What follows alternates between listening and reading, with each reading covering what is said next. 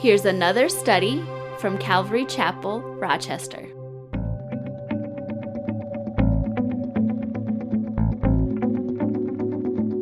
morning, we're going to be looking at the peace offering. And so we'll be looking at the peace offering, and then we'll also be going into chapter 4, looking at the sin offering. So, the peace offering, we've been going through the different offerings. We, we talked about the burnt offering, uh, chapter 1, the grain offering, chapter 2, and now we're at the peace offering. Well, like the burnt offering and like the grain offering, uh, the on a national level for the children of Israel, uh, this was a mandatory offering. It was part of their sacrifices that they did on an, on a regular basis, on a daily basis, and then at new you know at festivals and, and feasts of the Lord. Um, and so it accompanied all the other sacrifices. You also were required to do this at the completion of a vow. You recall in the New Testament that uh, uh Paul uh, accomplished or performed his vow of uh, the Nazarite vow, I believe it was, and he had to go and he offered a peace offering. So these things were required on a national level, but on a personal level, it was voluntary. If you just wanted to offer a peace offering to the Lord, you could do that at any time. Like the burnt offering, the person bringing this offering, the peace offering to the tabernacle, would be an animal, he would lay his hands on the animal and he himself would cut the throat of the animal just like the other sacrifices we mentioned last two chapters. Although, unlike the burnt offering, there's a difference here. This sacrifice was not completely consumed on the brazen altar. The brazen altar, the animal was completely consumed, uh, but not during the peace offering. We'll look at that in a little bit here. There's a lot of symbolism that we've looked at and we discussed about the offering so far. The, the, the offering, the, the, the sacrificial animal being completely consumed on the altar, is a picture of Christ's total and complete sacrifice for you and I. I mean, he completely laid down his life for us the grain offering, we saw the symbolism of Christ in the components of the grain offering. And I'll just go through them briefly. Uh, one of the components is sifted wheat, the, the, the best of the best of the kernels of the wheat ground fine there's no no holes no you know it was just just pure the best flour that was possible and we see that you know jesus was sifted uh, when he was baptized, he went into the wilderness. He was sifted for 40 days. He was tested by the devil. He came out pure, came out sinless. He didn't give in to those temptations. And we see that all through his life. Frankincense was the next ingredient. It was, uh, it was just symbolic of prayer. And you know, the interesting thing, if you look through the Gospels and you study the life of Christ in the four Gospels, he was a man of prayer always going to the Father. He wouldn't do anything without the Father guiding him and directing him. He'd often wake up way before his disciples were, he'd be a man of prayer. And so we see that in uh, Jesus Christ. And then the olive oil was part of the, the grain offering also. And, and throughout the scriptures, olive or all oil in general is a picture of the Holy Spirit. And if you look at Jesus' life from, from the moment he was conceived, he was conceived of the Holy Spirit. And he was, he was born, and, and you just see the Holy Spirit on his life throughout his ministry. And so we see that in there. The, the grain offering had to have no leaven, like no yeast for rising it, uh, no honey. And uh, we just, we talked about that last week. It's really a picture of corruption. And, uh, and so Jesus was without sin and without corruption. And so, while the grain offering was not to have honey or yeast, it was to have salt. In fact, every offering was to have salt. And salt's a picture of grace in the Bible. You know, it's seasoning, right? You use salt to add flavor to things. And Jesus' life was such that he drew people to him. Sinners came to Jesus because there was something about him that just attracted them. He had a he had a flavor, he had a savory presence that they wanted to be around him. Salt's also used per, for preserving, and it speaks of the, the, the, the, salt being added to all the all the, the the offerings, recognizing the covenant with God that God is faithful. It's a perpetual symbol of perpetuality, if that's a right word to use. Um, but basically, Christ's faithfulness. We see that in Christ faithful to die on the cross for us, faithful even now to pray for us as he's in heaven, faithful for to give us of our sins. He's faithful. And then also, salt has an antiseptic effect to it too. And those people, whoever came in contact with Christ, they never left the same. They always left unchanged, or they always left change, excuse me. And so the grain offering, we just see Christ in, in the components. This morning, we're looking at the peace offering. And in the peace offering, what we see is that uh, Jesus Christ, again, uh, these all point to Christ. He provides peace between me, a sinner, and a holy God. That's what the, that's what the peace offering pictures. Paul wrote this in Ephesians 2 verses 13 through 14. But now in Christ Jesus, who you were, who, uh, excuse me, but now in Christ Jesus, you who once were far off have been brought near by the blood of Christ. For he himself is our peace who has made both one and has broken down the middle wall of separation. Jesus Christ is our peace. Romans 8 7. Why do we need peace? Or uh, you might say, you know, I'm not, I'm not at war with God. Well, uh, before Christ came into your life, you were. Romans 8, verse 7, because the carnal mind, that's the fleshly mind, that's, that's the mind of the natural man, is at enmity against God for it is not subject to the law of God, nor indeed can it be. You and I are were enemies of the cross prior to our salvation. We were hostile toward God. We were in opposition to him. Colossians 1:19 and 20 For it pleased the Father that in him all the fullness should dwell and by him to reconcile all things to himself by him whether things on earth or things in heaven having made peace through the blood of his cross so that's what we're looking at the peace offering. Uh, that verse continues, verse 21 and 22 says, And you who once were alienated and enemies in your mind by wicked works, yet now he has reconciled in the body of his flesh through death to present you holy and blameless and above reproach in his sight. That's the significance of having peace with God. We're holy in God's eyes, blameless, and we're above reproach, and we can enter into his presence. What a blessing that is. Well, let's look at the peace offering, chapter 3, verse 1. When his offering is a sacrifice of a peace offering, if he offers it of the herd, whether male or female, he shall offer it without blemish before the Lord. And he shall lay his hand on the head of his offering and kill it at the door of the tabernacle of meeting. And Aaron's sons, the priests, shall sprinkle the blood all around on the altar.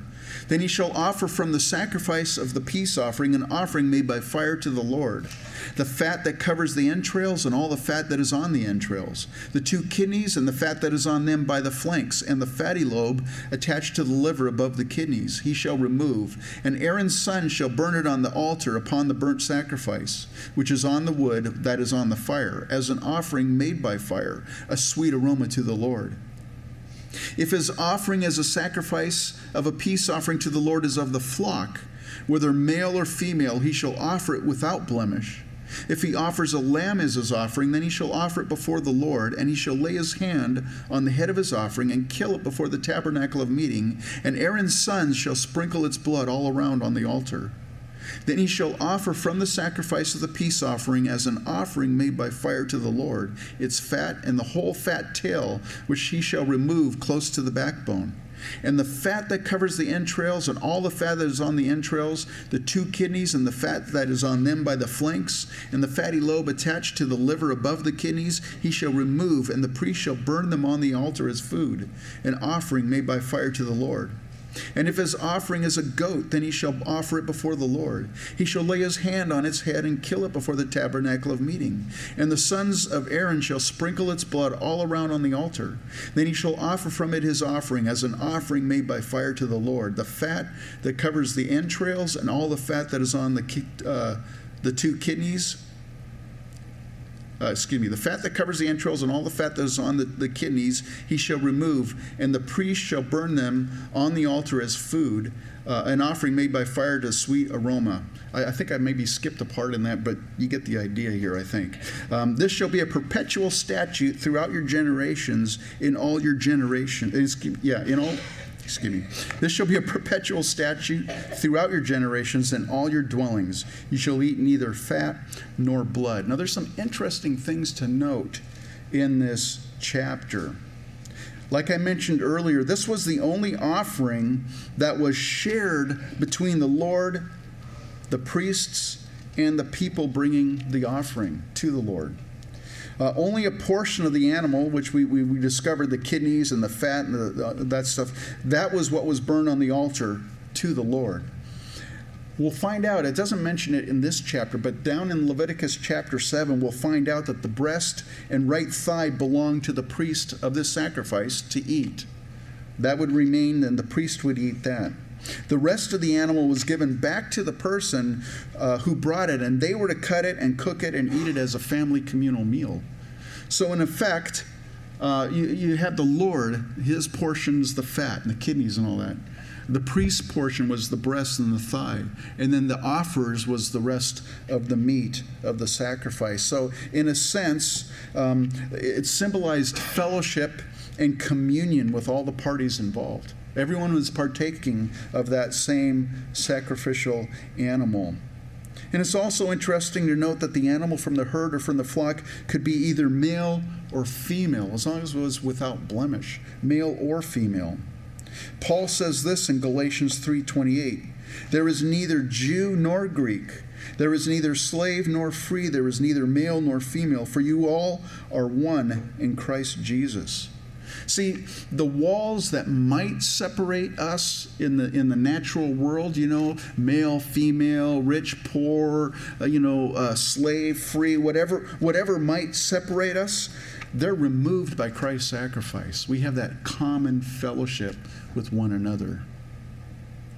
Because of Christ's sacrifice, we have peace with God and fellowship with Him. But we also have fellowship with one another. That word fellowship is the Greek word koinonia in the New Testament, and it literally means communion, participation, and intimacy. And because of Jesus Christ's sacrifice, we have koinonia, we have fellowship, we have the, the communion, the participation, the intimacy with God the Father. We see that in 1 John 1 5. We also have that fellowship, that koinonia with Jesus Christ, his Son, 1 Corinthians 1 9. We also have it with the Holy Spirit, 2 Corinthians 13, verse 14. And finally, we also have it with one another in 1 John 1 7 and with our fellow priests. Because, you know, as it says in 2 Peter 2 9, you and I are a royal priesthood. So we have fellowship not only with the Lord, but with one another. And that's what this peace offering is all picturing. So, the requirement for the person bringing the peace offering to put his hand on the head of the animal eh, before cutting his sword, it's similar to the other sacrifices that we mentioned before. It's, a, it's, it's confessing your sins and it's uh, for identification. In other words, we have to understand that for in order for me to have peace with God, this innocent substitute is going to die in my place for my sin. See, without Christ's death on the cross in my place for my sin, I would have no peace with God. You would have no peace with God. The portion that belonged to the Lord and was burned on the altar, we find out it's the fat, the kidneys, and the caul, as some people call it. It's a membrane. It's a it's a smooth membrane that lines the cavity of the abdomen. It covers the stomach, and I'm not a doctor or anything, but it covers the, the stomach, the liver, and the intestines, and then also the fat tail of the sheep. And I was doing a little research, and evidently the sheep in the Middle East, there's certain uh, uh, types of sheep out there that had like very very heavy uh, tails. I mean, we were talking like, I don't know, one was 15 pounds, another was up to like 60 pounds or something of, of just fat tails. And that was what was to be offered to the Lord. Why does the Lord want the fat? Why does the Lord want these? Well, there's a spiritual reason, I think, and there's also a practical reason. The spiritual reason, I think what Adam Clarke, he's a, uh, oh, you know what? I got to back up here. What slide are we on? You want to go to the next slide? Ah, you might say, what is that? Um, the interesting thing, if you think about the fat and uh, uh, uh, the offering of the fat, it goes all the way back to Genesis. It goes all the way back to Genesis, to Genesis chapter 4, verse 4. And it's an interesting passage of scripture. Abel, Adam and Eve's son, he brought, it says in uh, Genesis 4, verse 4, Abel also brought of the firstborn of his flock and of their fat, and the Lord respected Abel and his offering. And then you know the story, right? Cain, he was a farmer. He brought the produce from the field and offered it to the Lord, but the Lord was pleased with Abel's sacrifice. And you, you, that's kind of an interesting, it's like, why? Was God, you know, what was it about Cain's offering that wasn't acceptable? Well, what's interesting is you go even further back into the, eh, for Adam and Eve, into, I think it's Genesis chapter 3, in the Garden of Eden. You know, Adam and Eve, they sin against God, the first sin committed. And what do they do? Now they've got guilt and shame, so then they, they hide themselves because they, they all of a sudden realize that they're naked. And then they and then they, they cover themselves with fig leaves. And then and then the Lord, you know, finds them. The Lord seeks them out there in the garden. And uh, you know that whole story uh, that, that, you know, Adam blamed Eve, Eve blamed Satan, or yeah, Satan, the serpent, and the rest is history basically from there. But what's interesting in that chapter is the Lord God removes their fig leaves and he gives them animal skins. And if you think about it, that would have been the first time that an animal was slain. And what was it slain for? It was slain to provide a covering for Adam and Eve the first sacrifice offered. And it probably was a lamb. We're not told that, but it probably was a lamb.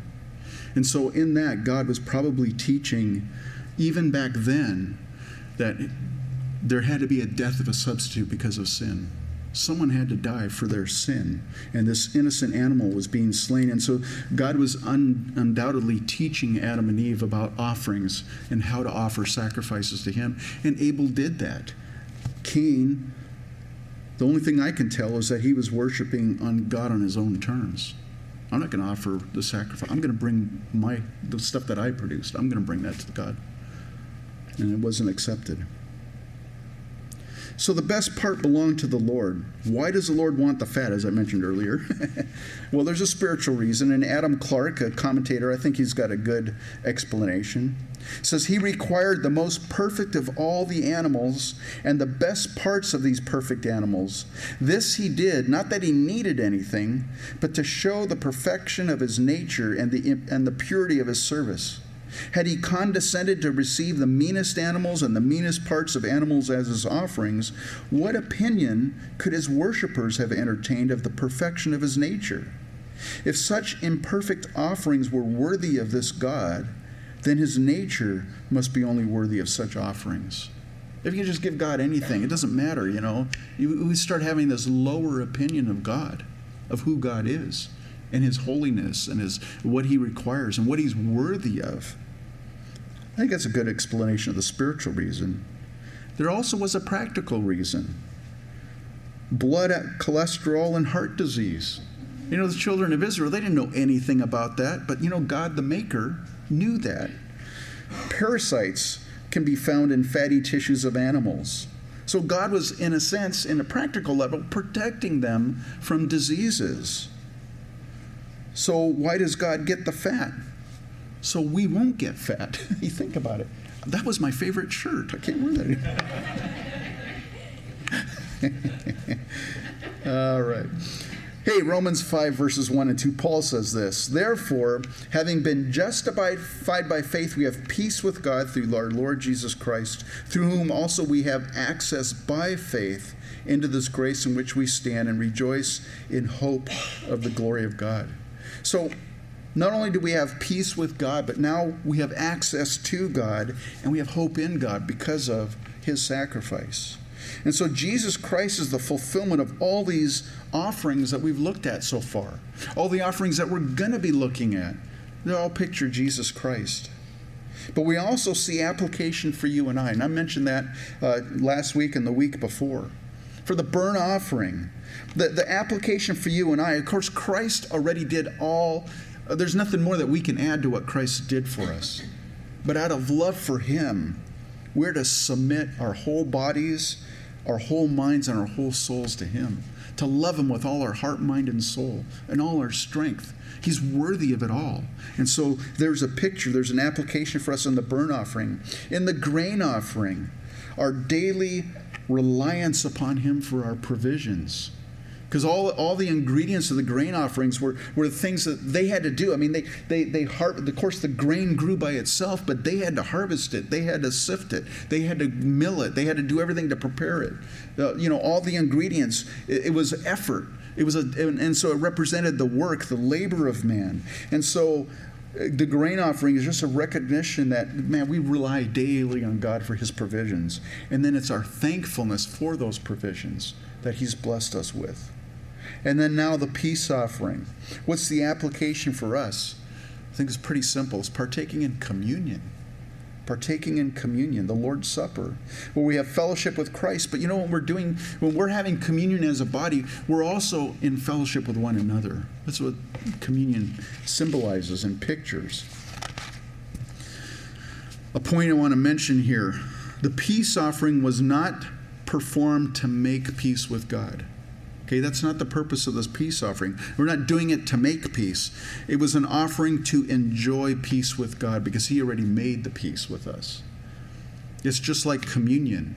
I, I, don't partake of communion to, to like, okay, I, have sinned, I got to partake of communion, and now I'm going to be in a right relationship. No, communion doesn't do that. Communion just, it, it celebrates what Christ already did for us. It recognizes what Christ already did. The offering to make peace with God was the sin offering. And that's in chapter 4 that we're going to be looking at next the sin offering. Unlike the burnt offering, the grain offering, and the peace offering, on a personal level, this was not mandatory. This was, requ- or excuse me, it was not voluntary, it was required. It was mandatory as necessary. when would it be required? When we sinned. Look at chapter 4 verses 1 through 3. Now the Lord spoke to Moses, saying, Speak to the children of Israel, saying, If a person sins unintentionally against any of the commandments of the Lord in anything which ought not to be done, and does any of them, if the anointed priest sins, bringing guilt on the people, then let him offer to the Lord for his sin, which he has sinned, a young bull without blemish, as a sin offering. Sin what is that? The, the word literally means to miss the mark or to fail. What's the mark? The mark is God's standard of holiness. It's to fail what God's standard of holiness is. It's to, it's to fail what God's expected from me. Now, one thing I was, you know, I, I put a graphic up there just to kind of give us an idea, but don't be fooled by that graphic. It's not like, you know, I, I, I got really close to the bullseye, but I just, just missed it for you and I, our arrows aren't even on the picture, they're not even close. That's how far we've missed. That's how far we have fallen short of the glory of God, as it says in Romans 3 23. Here it talks about unintentional sin. I'm just trying to think, how do you explain unintentional sin? I can give a perfect example. One year, I got on my motorcycle and I rode all the way from Minnesota to California. And so I'm going through all these different states. You know, as you're going through these states, some states have helmet laws, some states don't. Minnesota doesn't have a helmet law. You get to California, they do. Now, if I'm like, you know what, I'm from Minnesota, we don't have a helmet law, I'm just going to ride my, uh, forget the helmet. And you get to California and you get pulled over by a, a chip, you know, or one of those guys pull you over on their, on their, you know, whatever. Um, Ponch, was it? Yeah, Ponch pulls you over, whatever.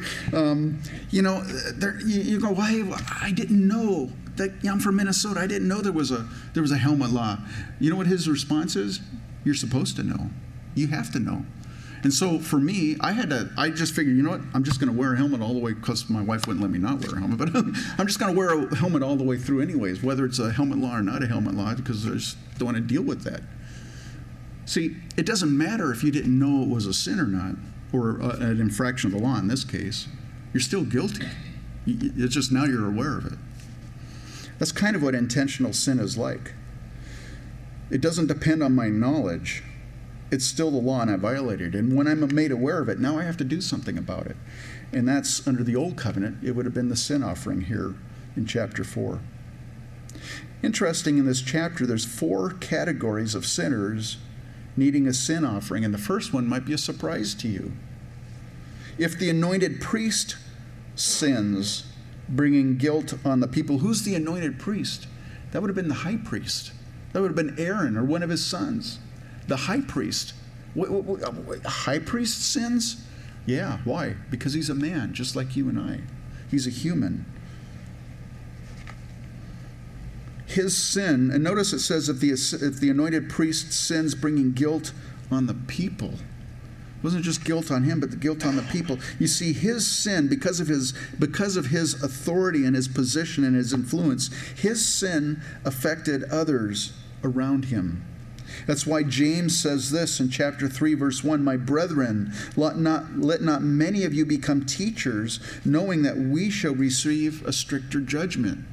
It's interesting. There's some young guys that always want to be, you know, I want to become a Bible teacher. And, and, you know, yeah, that's great if the Lord's called you into that. But realize that there's a high calling. There's a high calling. There's a, there's a higher expectation. That, to me, that makes me shudder sometimes when I think about it. Well, the fact that the anointed priest sins, it just spoke to the weakness of the old covenant. Why? Because the mediators were men with a sin nature like everybody else. But in Hebrews, chapter 7, verse 26, Jesus, what a beautiful picture. Jesus. For such a high priest was fitting for us, who was holy, harmless, undefiled, separate from sinners, and he has become higher than the heavens. Our high priest never sinned. Our high priest, priest he, he's perpetually in that role of priest. So the priest here that sinned, he was to offer a young bull without a blemish. Look at verse 4. He shall bring the bull to the door of the tabernacle of meeting before the Lord, lay his hand on the bull's head, and kill the bull before the Lord. Then the anointed priest shall take some of the blood uh, bull's blood and bring it to the tabernacle of meeting. The priest shall dip his finger in the blood and sprinkle some of the blood seven times before the Lord in front of the veil of the sanctuary. And the priest shall put some of the blood on the horns of the altar of sweet incense before the Lord, which is in the tabernacle of meeting. And he shall pour the remaining blood of the bull at the base of the altar of the burnt offering, which is at the door of the tabernacle of meeting. So the blood was to be sprinkled seven times before the Lord. In, in the Bible, seven is the number of completion, it's a number of perfection. In Hebrews chapter 9, verses 21 and 22, when Moses, it describes how when Moses consecrated the tabernacle, you know, they, they God gave him directions on what how to build a tabernacle and all the uh, the the furniture and the clothing and everything. And so Moses obeyed. They built everything. They had it all set. Then they had to consecrate it and that was through sprinkling of blood and so sprinkling of blood in hebrews 9 21 and 22 it describes this it says then likewise he sprinkled with blood both the tabernacle and all the vessels of the ministry and according to the law, almost all things are purified with blood, and without shedding of blood, there is no remission. So, this sprinkling is, is picturing that. Because of the priest's sins, the things that he touched, so to speak, the things that he were involved with in his service in the tabernacle needed to be sprinkled with blood. It needed to have the blood, shed blood applied to it.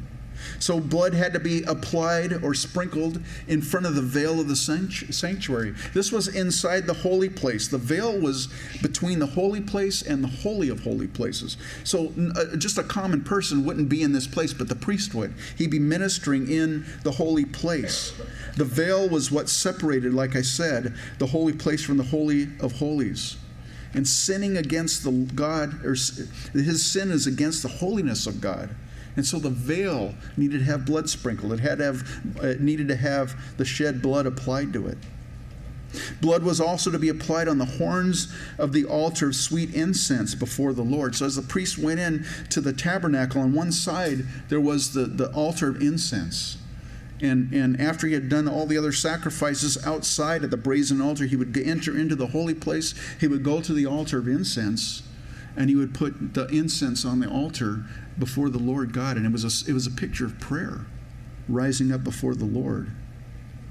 You know, sin hinders prayers, it hinders our prayer life. And so our prayer life needs to have the blood applied to it as well. The remaining blood was poured out at the base of the altar of burnt offering. And, and if you look at it, these are all the places in the tabernacle that the priest ministered before the Lord. Everything that he touched, it had to be have blood applied to it. You know, sometimes we tend to think sin, some sins are trivial, right? They have no impact. You know, it's just me, it's just not affecting anybody else. Uh, and we can continue on, and, you know, nobody's being harmed by it or whatever. But what we don't realize is that if sin affects, it can affect our ministries, it can affect our jobs, it can affect our marriages, our families, relationships. Sin doesn't just affect me, it affects everybody around me. And so the reality is that sin pollutes everything we touch. And so we need to apply the blood, so to speak, to every area of our lives. Verse 8 He shall take from it all the fat of the bull as a sin offering, the fat that covers the entrails, and all the fat which is on the entrails, the two kidneys, and the fat that is on them by the flanks, and the fatty lobe attached to the liver uh, above the kidneys. He shall remove it as it was taken from the bowl of the sacrifice of the peace offering, and the priest shall burn them on the altar of the burnt offering. So this is quite similar to the peace offering. The same fat and the same organs, those things were still to be burned on, uh, just like the peace offering on the altar. The only difference is what happens next in verse 11. But the bull's hide and all its flesh, with its heads and legs, legs, its entrails and offal. The whole bull he shall carry outside the camp to a clean place where the ashes are poured out, and burn it on wood with fire. Where the ashes are poured out, it shall be burned. So, with the peace offering, the priest was to eat the uh, breast and the, and the right thigh. I mentioned that. But not the case with his own, with his own, uh, his own sin offering, I should say, the priest's offering. The remaining pieces of the bull, the hide, the legs, the entrails, everything was to be brought outside the camp and burned at the place where they, uh, where the ashes from all the other offerings were discarded. What that's meant to portray is the reality to the priest that his sin causes separation. Sin breaks fellowship. That's why it says in Hebrews 13, verses 11 and 12 For the bodies of those animals whose blood is brought into the sanctuary by the high priest for sin are burned outside the camp. Therefore, Jesus also, that he might sanctify the people with his own blood, suffered outside the gate. That was a very vivid picture for the for the Jewish person. Later on, we're going to get into talking about uh, leprosy. Later on in, in, in Leviticus, and when you were a leper and lepers, uh, leprosy, I'll give you a sneak peek. It's a it's a picture of sin. And when you had leprosy, you were separated because sin causes separation. And so you had to be outside the camp. You were like outcast. Well, Jesus was crucified outside the camp, a very picture of this bull being brought outside the camp. He suffered separation from the Father so that you and I would never have to. He did it for us. Now we go to another category of people who sin. Verse 13. Now, if the whole congregation of Israel sins unintentionally, and the thing is hidden from the eyes of the assembly, and they have done something against any of the commandments of the Lord in anything which should not be done, and are guilty, when the sin which they have committed becomes known, then the assembly shall offer a young bull for the sin and bring it before the tabernacle of meeting. So the whole assembly, the children of Israel, the whole congregation, they sin against the Lord. Maybe they maybe they didn't do something right in one of the festival feasts or something. They, they or something happened.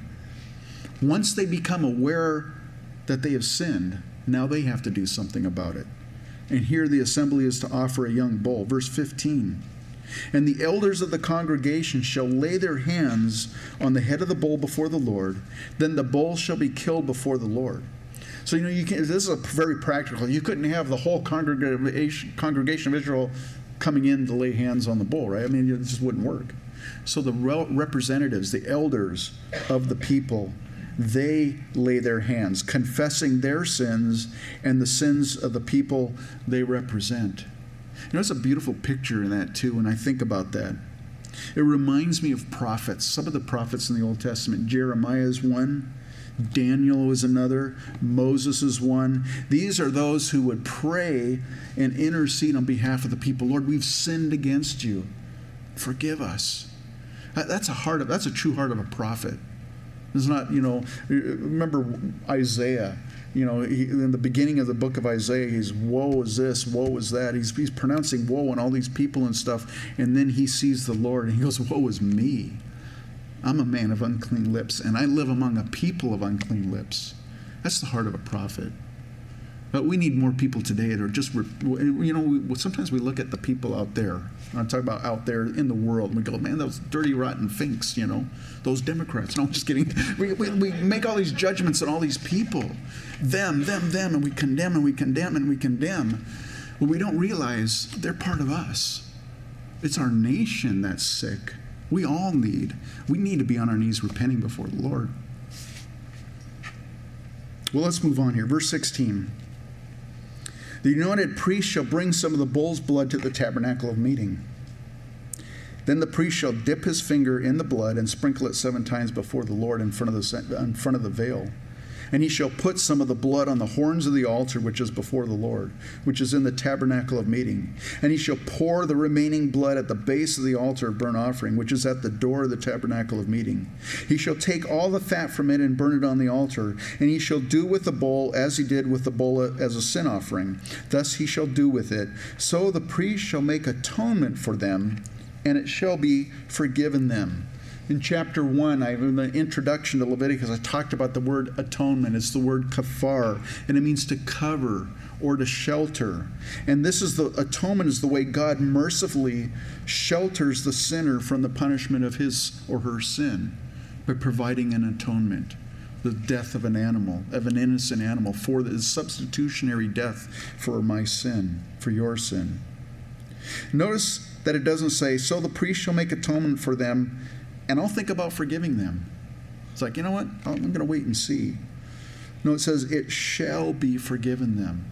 That's, that's a beautiful point to bring out. 1 John 1 9 says this If we confess our sins, he is faithful and just to forgive us our sins and to cleanse us from all unrighteousness. If you confess your sins, it's not like, well, I wonder if God's going to forgive me. No, He will forgive you. He's faithful to forgive you. He's just to forgive you. He's just to cleanse you from your sins, too. So, what happens now? Verse 21. Then he shall carry the bull outside the camp and burn it as he burned the first bull. It is a sin offering for the assembly. So that's the second category, the assembly. Now we get to another category of sinner, verse 22. When a ruler has sinned, and done something unintentionally against any of the commandments of the Lord his God in anything which should not be done, and is guilty of his sin which he has committed, comes to his knowledge, he shall bring as his offering a kid of the goats, a male without blemish. So now it's not a bull, now it's a kid of the goats, a male kid. And this is this ruler would probably be like a tribal uh, leader, you know, one of the one of the rulers of the tribes of, of the of the children of Israel. Verse 24 He shall lay his hand on the head of the goat and kill it at the place where they kill the burnt offering before the Lord. It is a sin offering. The priest shall take some of the blood of the sin offering with his finger and put it on the horns of the altar of the burnt offering and pour its blood at the base of the altar of burnt offering. And he shall burn all its fat on the altar, like the fat of the sacrifice of the peace offering. So the priest shall make atonement for him concerning his sin, and it shall be forgiven him. And now finally we get to the last category of sinner. Verse 27. If any one of the common people sins unintentionally by doing something against any of the commandments of the Lord in anything which ought not to be done and is guilty, uh, uh, or if his sin which he has committed comes to his knowledge, then he shall bring as his offering a kid of the goats, a female without blemish, for his sin which he has committed. So the common people, what is he talking about? He's talking about an individual, not a, not a person in civic or tribal leadership, not a person in spiritual leadership like the, like the, uh, the high priest, just an average man or woman. Their sacrifice is a female kid or goat. And if you look at it, it started with the bull for the for the for the priest, and then the, the assembly, and then it went down to a male goat, and now it's a female goat. And you see a decreasing value associated with the offering based on the decreasing level of influence and spiritual knowledge and spiritual authority. There, there's just a, a decreasing. Jesus said it, put it this way in Luke 12, verse 48. But he who did not know yet committed things deserving of stripes shall be beaten with few.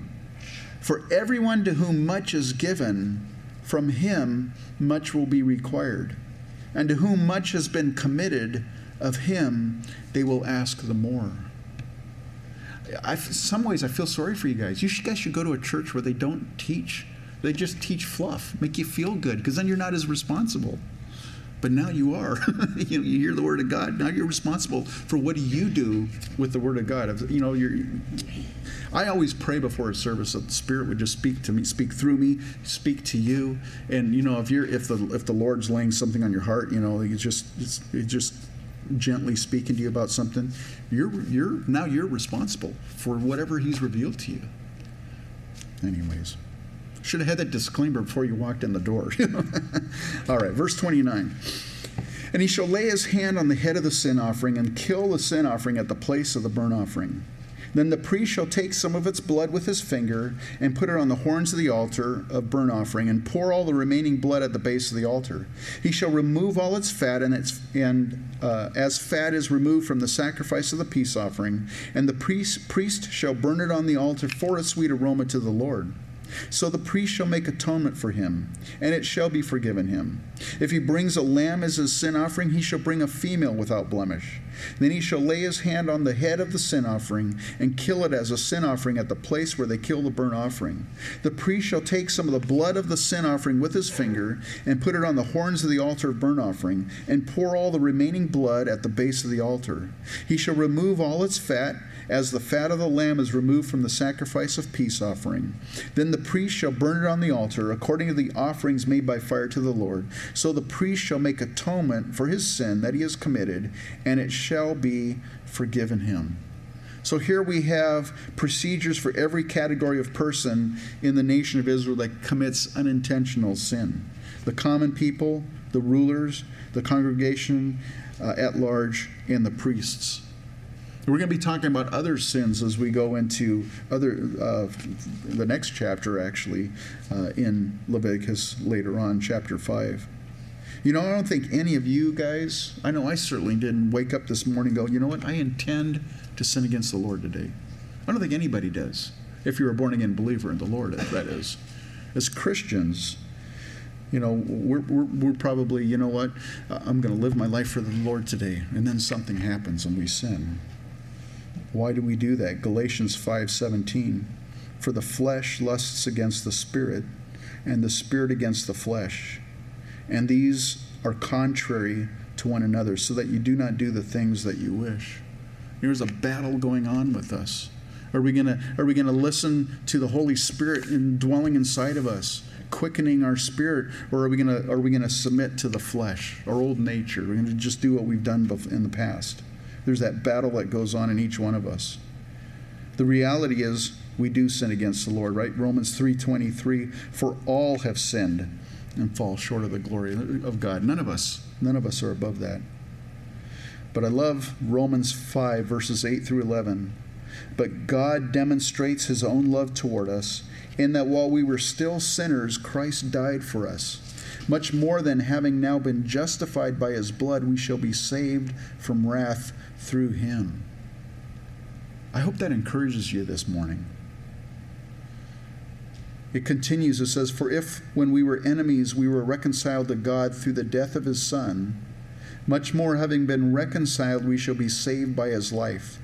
And not only that, but we also rejoice in God through our Lord Jesus Christ, through whom we have now received the reconciliation.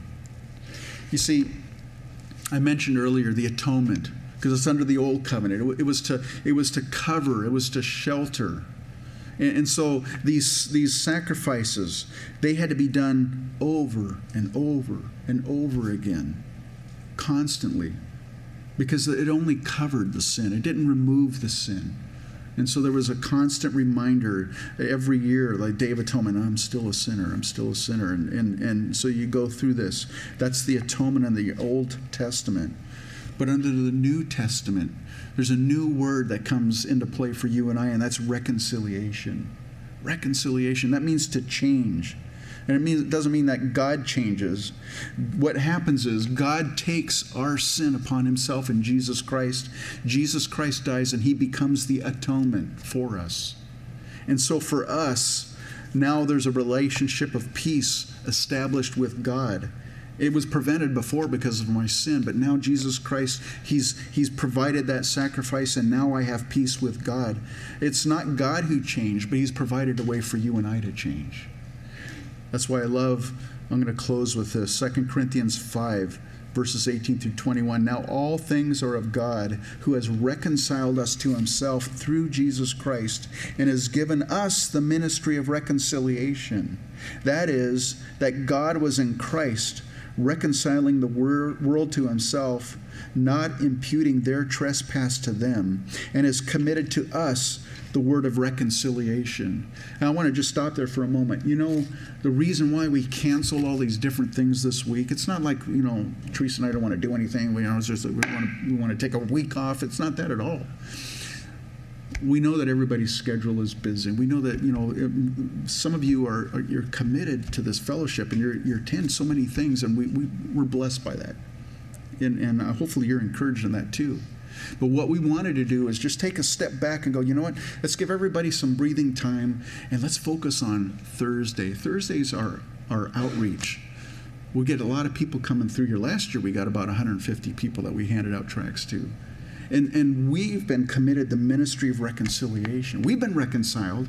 Now we want to share it with those around us, reconciliation that they can have. And so that's why we do this. So the ministry, it's just to encourage as many of you as possible to come out. We only need, I don't know, five, five or six cars. I'm, Elsie's not in here. I think it's like five cars or something like that. And but you know what? Just being there and talking to people and, and just greeting people and getting to know people, encouraging people, that's what it's all about. That's the ministry of reconciliation that you and I have. And we're giving you an opportunity to do that on Thursday. So I encourage you, you know, maybe you say, well, I'm not doing a car. You know, just come out and just fellowship with us and, and share. It'll be awesome. So we've been committed. We've, we've been reconciled, and the ministry of reconciliation, the word of reconciliation, has been committed to us. That's why we're sharing the wordless gospel with the kids uh, on Thursday.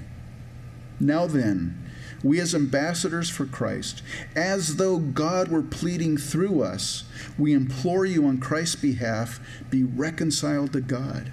And here's what it means reconciliation. For he made him who knew no sin to be sin for us, that we might become the righteousness of God in him. You know, when I reconcile my checkbook, I'm, I'm, there, um, you know, I've, I've got five thousand dollars. The bank says no, you've got two hundred and fifty bucks. it's like, wait a minute, who's right? And I got to reconcile it. Well, generally the bank's usually right. So at least in my experience, the bank's been right. And so now I've got to I've got to reconcile it. So there's a change that has to take place. Now the bank's not going to change to my. I'd say, you know what, my checkbooks, my register says, you know, five thousand bucks. You got to. The bank said, no, they're not going to change it. I have to change to theirs. I have to be reconciled to theirs. See, God's holiness is there. I'm here. There's a change that has to take place, and I can't do it.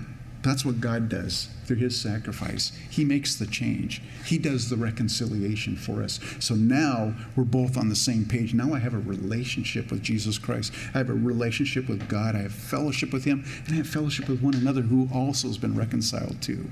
That's the beauty of the peace offering, the sin offering. That's all what makes it possible for us. Why don't you stand up? Let's go, Lord, in prayer.